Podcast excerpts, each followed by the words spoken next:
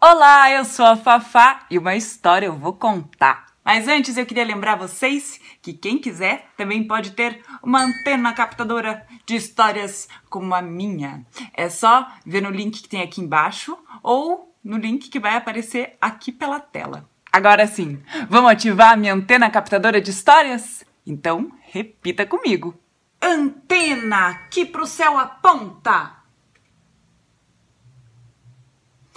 Capte uma história que a Fafa conta. Tum, tum, tum, tum, tum. Tum, tum, tum, tum. Ahá, que hoje foi rápido! A história captada pela antena é desse livro aqui, ó. Um Ano Novo, Danado de Bom, da Angela Lago, editora moderna. Quem me pediu para contar essa história foi o Felipe Paraíso, ou Paraíso, não sei, desculpa, Felipe. Mas é isso aí, a antena captou, yes! Então aumentem o volume, fiquem bem confortáveis, que a história já vai começar.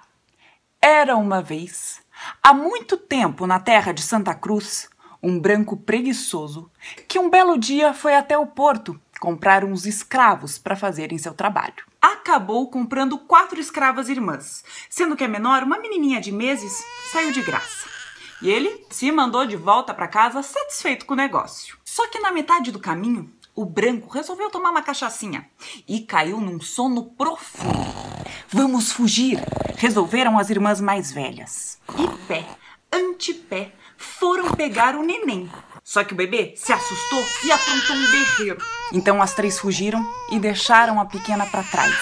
Só que antes que o sol nascesse, a primeira irmã sentiu tanto dó do neném abandonado e soltou um suspiro tão fundo que virou passarinho. A segunda sentiu um peso no coração e não conseguiu mais andar. Afundou os pés na terra e se transformou numa árvore. A terceira desandou a chorar. Desandou mesmo. Virou um rio. Quando foi na manhã seguinte, o branco procurou as três irmãs. E nada. Cansado, deixou o bebê debaixo de uma árvore e foi tomar água do rio. Então o pássaro jogou uma linda pena para a menina. A árvore lhe mandou uma laranja de ouro. E o rio lhe atirou um peixe de prata. O branco ficou mais consolado com os belos presentes e seguiu o caminho de casa. Acontece que esse branco era casado e tinha dois filhos. Quando ele chegou, a mulher não gostou nem um pouco de ter de cuidar de mais uma criança, mas tratou de guardar a rica laranja, o peixe precioso e a pena. Passou um tempo, as crianças já estavam crescidas e, como era Natal, a mulher e o marido decidiram dar os presentes.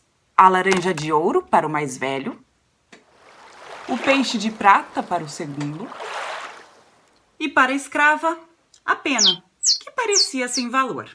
O mais velho resolveu ampliar sua fortuna. Abriu a laranja de ouro para tirar as sementes e fazer um laranjal. Mas mal ele começou a façanha, a laranja virou uma laranja qualquer. O segundo cismou que o peixe de prata na água ia dar cria. Mas foi só pôr o peixe no lago para ele se transformar num peixe comum.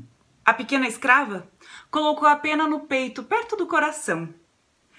E qual não foi sua surpresa quando, nessa mesma noite de Natal, descobriu que podia voar? E voou.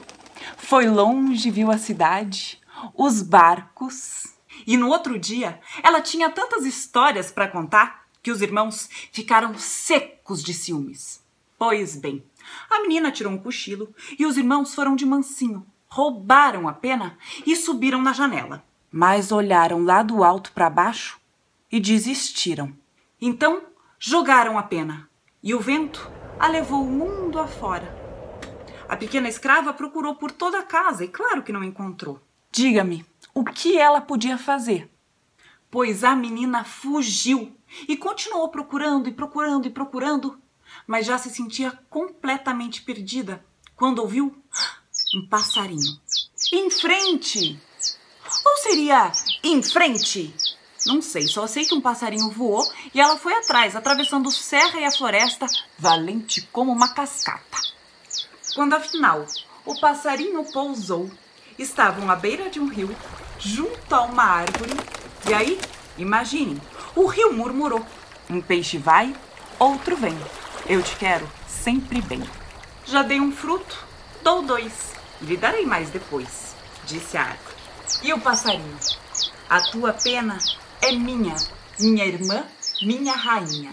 E de repente, caíram bem no colo da menina uma pena, uma laranja de ouro e um peixe de prata. Vocês são as minhas irmãs! A menina adivinhou, sei lá como, e gritou irmãs com tanta força que a sua voz quebrou o feitiço. E as irmãs voltaram à forma de princesas africanas, que era o que elas eram de nascença. E eu nem preciso contar que na noite do dia 31 elas aprontaram um fuzuê e dançaram e cantaram e festejaram o ano que ia ser danado de bom, danado de novo.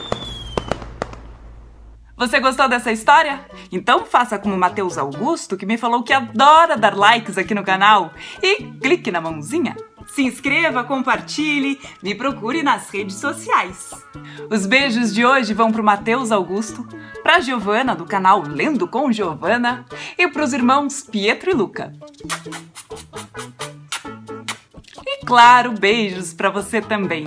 Feliz ano novo, pessoal! Até sábado que vem. Tchau.